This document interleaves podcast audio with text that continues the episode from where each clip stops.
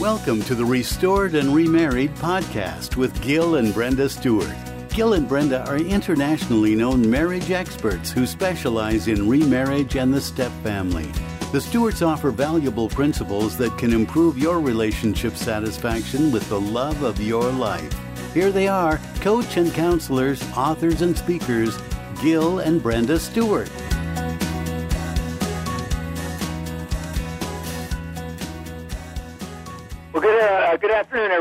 Happy to have you back to Restored and Remarried, and uh, the place to come for tips, tools, and tingles for your relationship. And we're really anxious to get into our interview today with Rick Johnson. Uh, Brenda, what, what do you say happening over there at your end of the world? Howdy.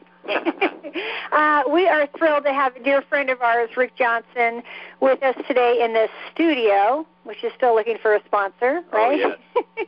uh, we've known Rick for, oh, I don't know how many years. He'll have to answer this. But um, we're going to talk about fatherhood and dads and stepdads today, so it's going to be a pretty dynamic uh, uh, interview. And I just want to give you a little bit of background on Rick. Um, he has BetterDads.net is his ministry and best-selling author of 12 books in 14 different languages. Uh, a couple of the titles are Better Dads, Stronger Sons, uh, That's My Son, How Moms Can Influence Boys to Become Men of Character. I love this one, The Man Whisperer. Ooh. So he's got a good good handle on marriage in general and he speaks to men's groups and women's groups and he speaks to marriage and has been with Promise Keepers, and uh, the list goes on and on. So we have like a legit interview here. Hey, this is great. So, hey, how you doing over there, Rick? I'm doing good. I'm, I'm waiting for the tingle that you're. Um, oh yeah, the talking about tips, on tools, here. and tingles. That's uh, There you go. That's always you never, you never know what kind of tingle you might get, but we we trust that that gets passed on to our listeners. I think it's There the you go. There you go there you go. That's exciting. So tell No, us I- a little I- bit more you know what what? You're doing right now, and and uh, kind of we'll, we'll begin to get into some of these uh, these questions that we wanted to talk about.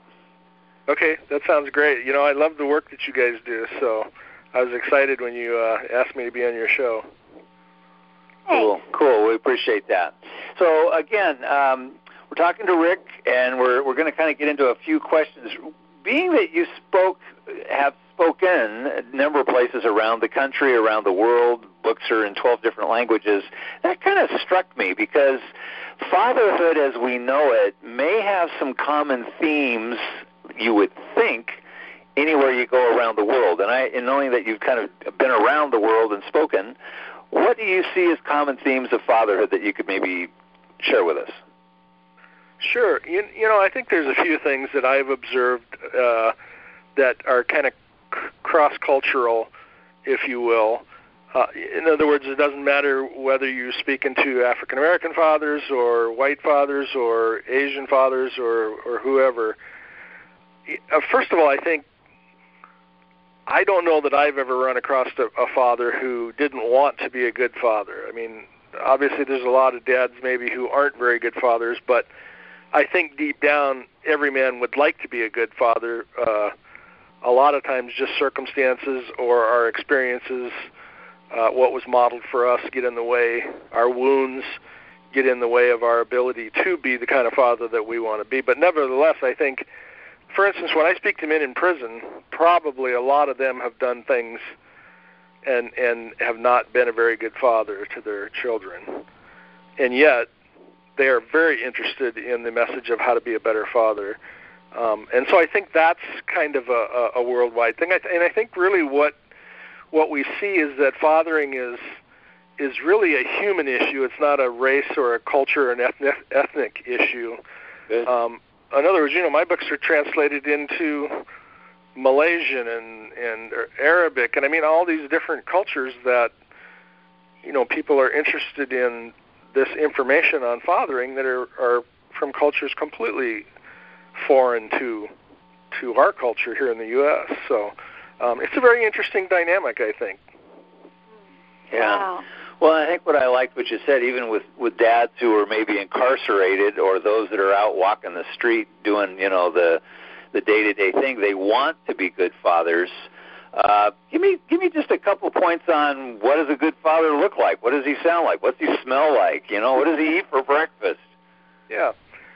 Well, I, I think you know my again observations and experiences over the years have been that um, being a good father is really not about being a good parent as much as it is about being a good man. In other words, uh, I've known a lot of guys, and almost to a to a man, if they were a good father, it was because they were a good man, and if they be, were a bad father, it was because they weren't such a good man.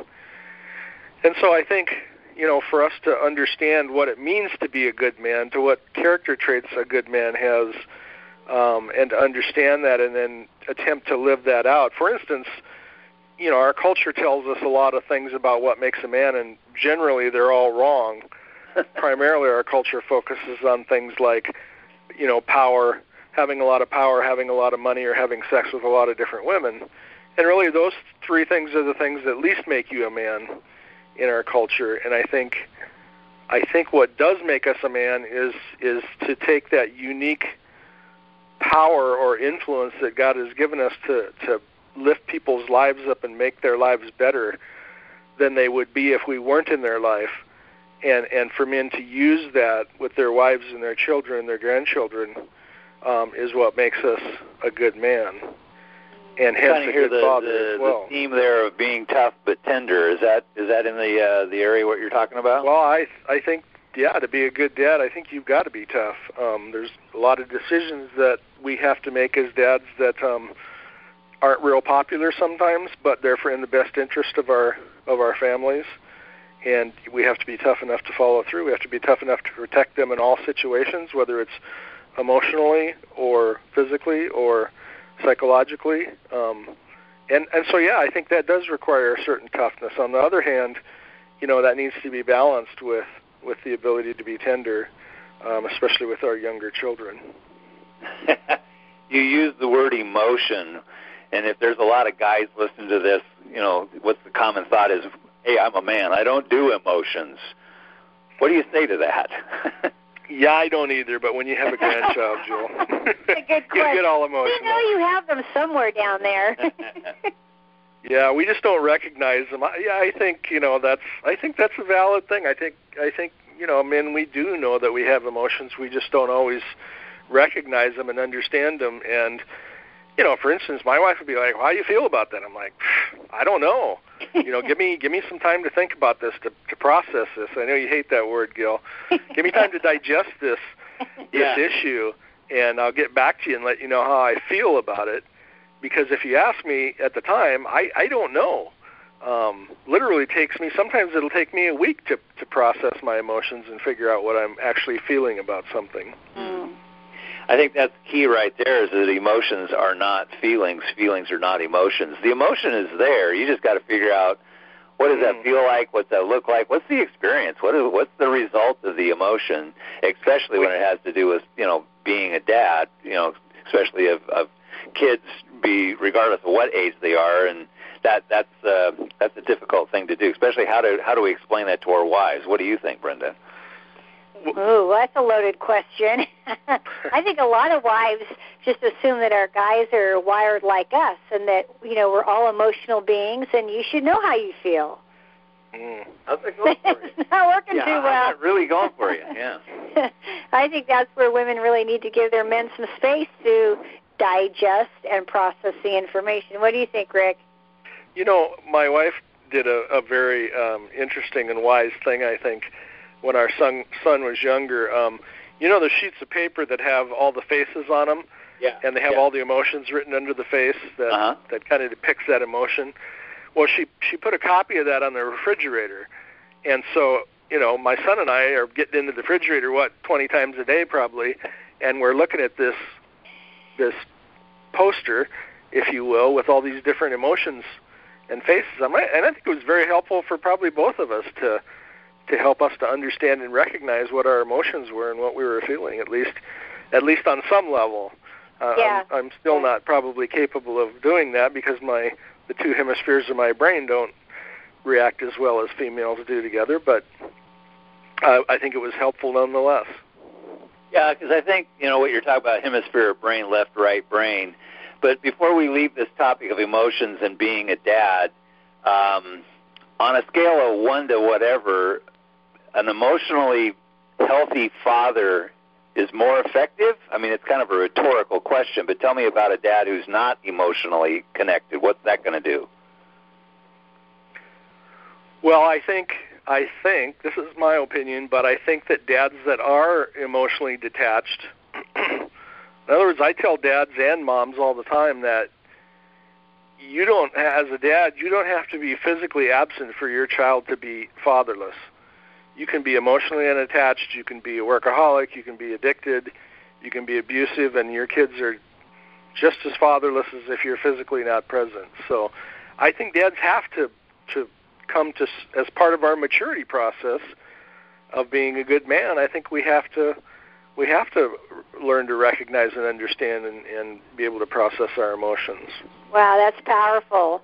And I think a man or a woman if they are physically present but emotionally detached, maybe this is an opportunity of growth to explore. Boy, now I'm sounding like a counselor. to get some help with their personal wounds that they haven't faced off with.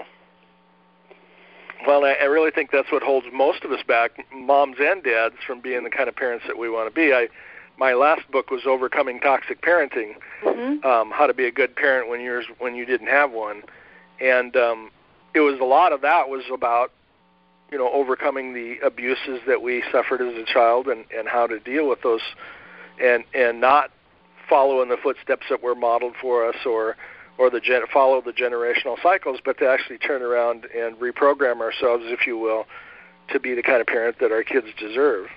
Yeah because at that point it's about legacy and it's mm-hmm. like if their dysfunction has gone on for different generations, it's like, okay, it stopped here with this generation. Right. We're going to do something about it, and we're going to, as the adults, do the work to get healthy emotionally. Exactly.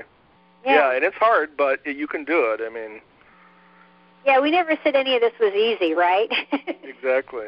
well, but every, gosh, everything when you, when you that's come good out the in other life side, is... the, the the things that you get from it are just like aimed. Yeah, the payoff is incredible. Yeah.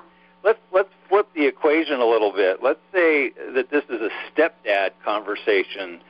Kind of go there for a few minutes. What could you say to stepfathers, those that you've talked to, worked with, written about? You know, kind of kind of go there for a second.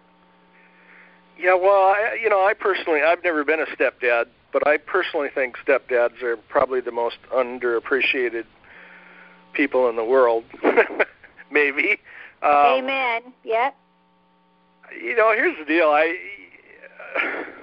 and I, I'm sure you guys have have used Joseph and Jesus as the as the model, but I mean, literally, without a stepfather, uh, Jesus wouldn't have survived. I mean, without Joseph to not only protect him and and keep him safe, but to provide for him uh, as he grew up. And, and you don't really ever hear anything about him in the Bible after you know Jesus was what twelve or something. But right. I got a feeling he's being. Jesus was a stepchild. Yeah, he he had a. I think Joseph's got a pretty nice gig up in heaven for for what he did.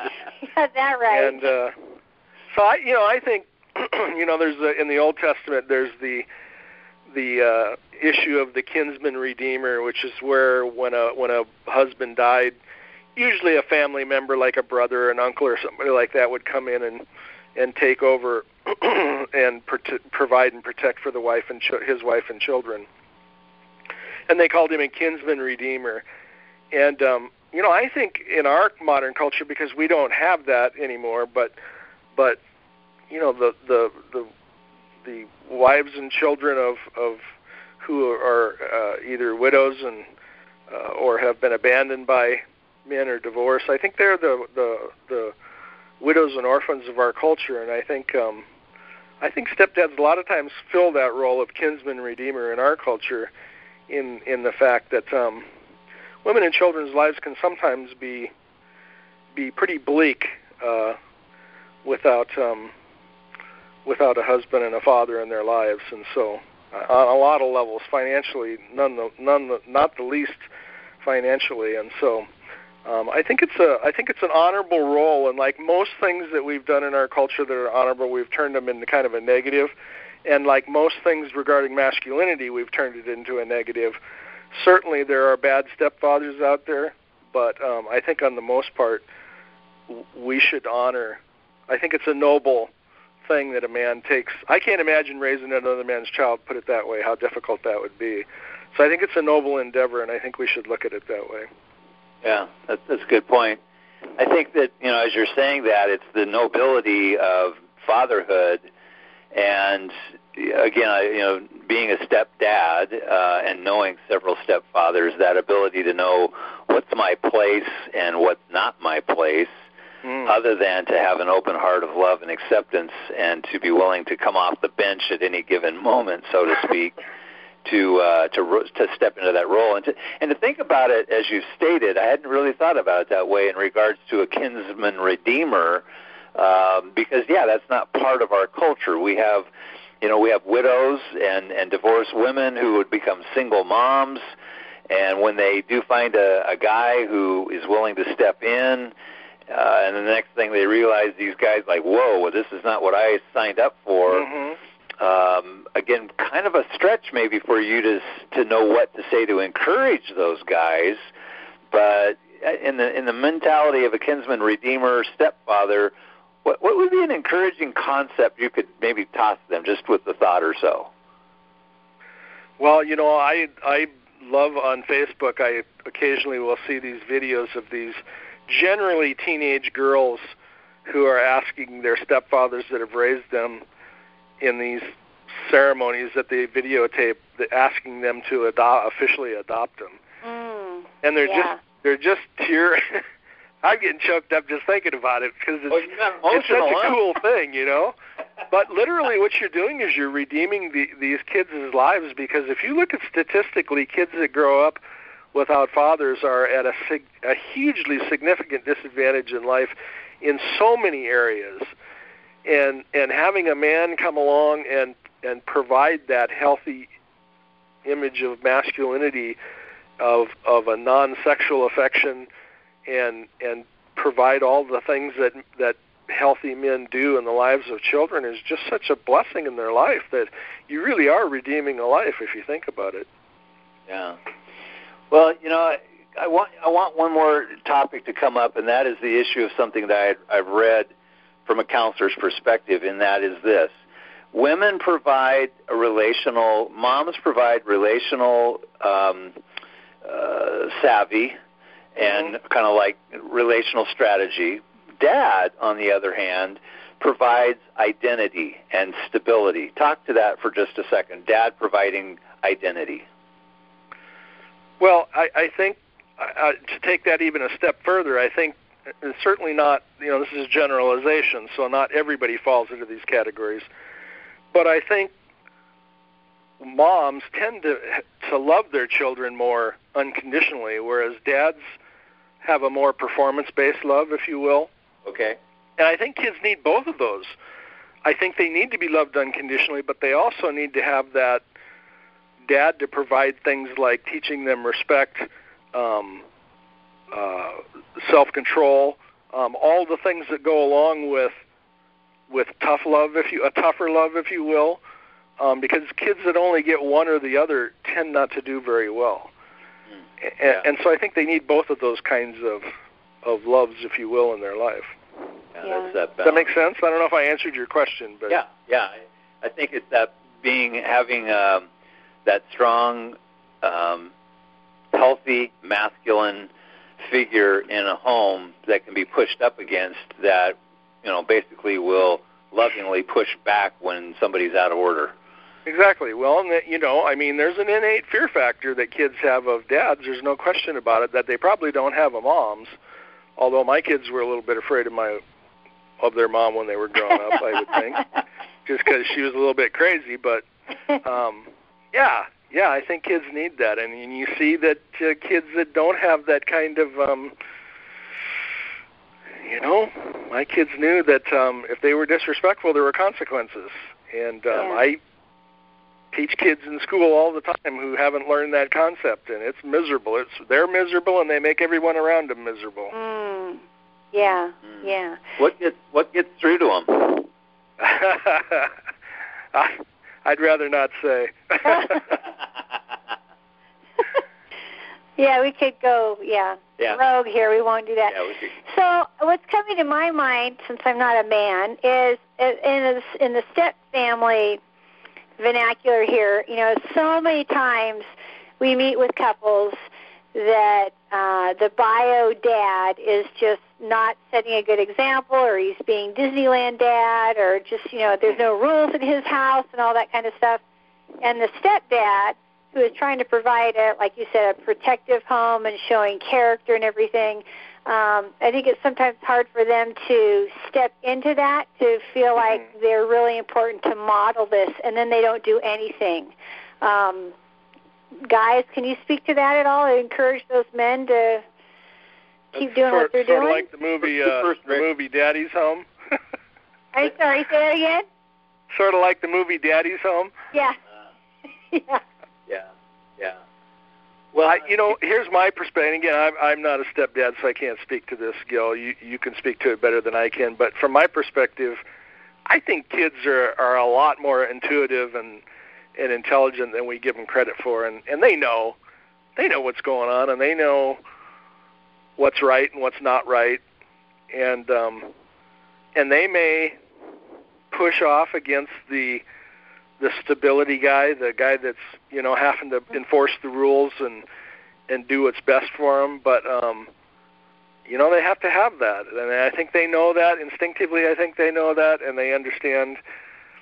And and maybe it makes for some miserable times for a few years, but I think um, in the long run, I think they come back and appreciate it. Yeah, I think that to just back up with what you're saying. I think that's true in nuclear families who have not experienced uh, a split or a break or a widowhood or a divorce. Um, but it is definitely intensified, especially if we have a stepdad who's wishy-washy. Mm. I think that the thing that I would say to your question, Brenda, is lovingly be firm, but leave lots of room for love and it will it will grow. But give yourself grace and give those kids grace because that's what everybody needs. Mm. and it's amazing. We have found you know as our kids have all have launched that um it's amazing how smart we've gotten as they've gotten older exactly and especially as they are you know in their 20s and 30s and are talking to other kids and the experience right. they had with their dads um, I think they have a new appreciation for, you know, I'll just say for you, Gil, that um, that you weren't you were there as a protector and provider and uh, a, a man of high character, and they may not have realized that in their teen years, but now that they've gotten out into the real world, they're mm. like, mm-hmm. oh, my dad wasn't so bad. That's a well, great Rick, observation. We really yeah. want to thank you for giving us some of your time, and we really appreciate the the privilege of that. And again, uh, just kind of where how can people get a hold of you if they'd like to?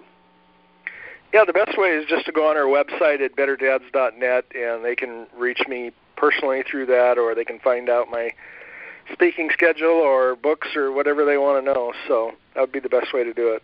Good. Great. You have so many incredible resources, so that we'll make sure that we'll put on the show notes uh, all your contact information, and of course you're on uh, Facebook also, and um, people can track you down there because I think you've just done an incredible job through the years, just supporting marriages and dads and and so many people. So thank you for everything you've done. Thank you. My pleasure. Okay. All right. We're going to sign off, and we will see you guys later with more tips, tools, and tingles. And right, remember, Gil? remember, If- how's it go? if you ain't got the marriage. You ain't got nothing. Thanks again for joining us. We'll catch you next time. Bye bye.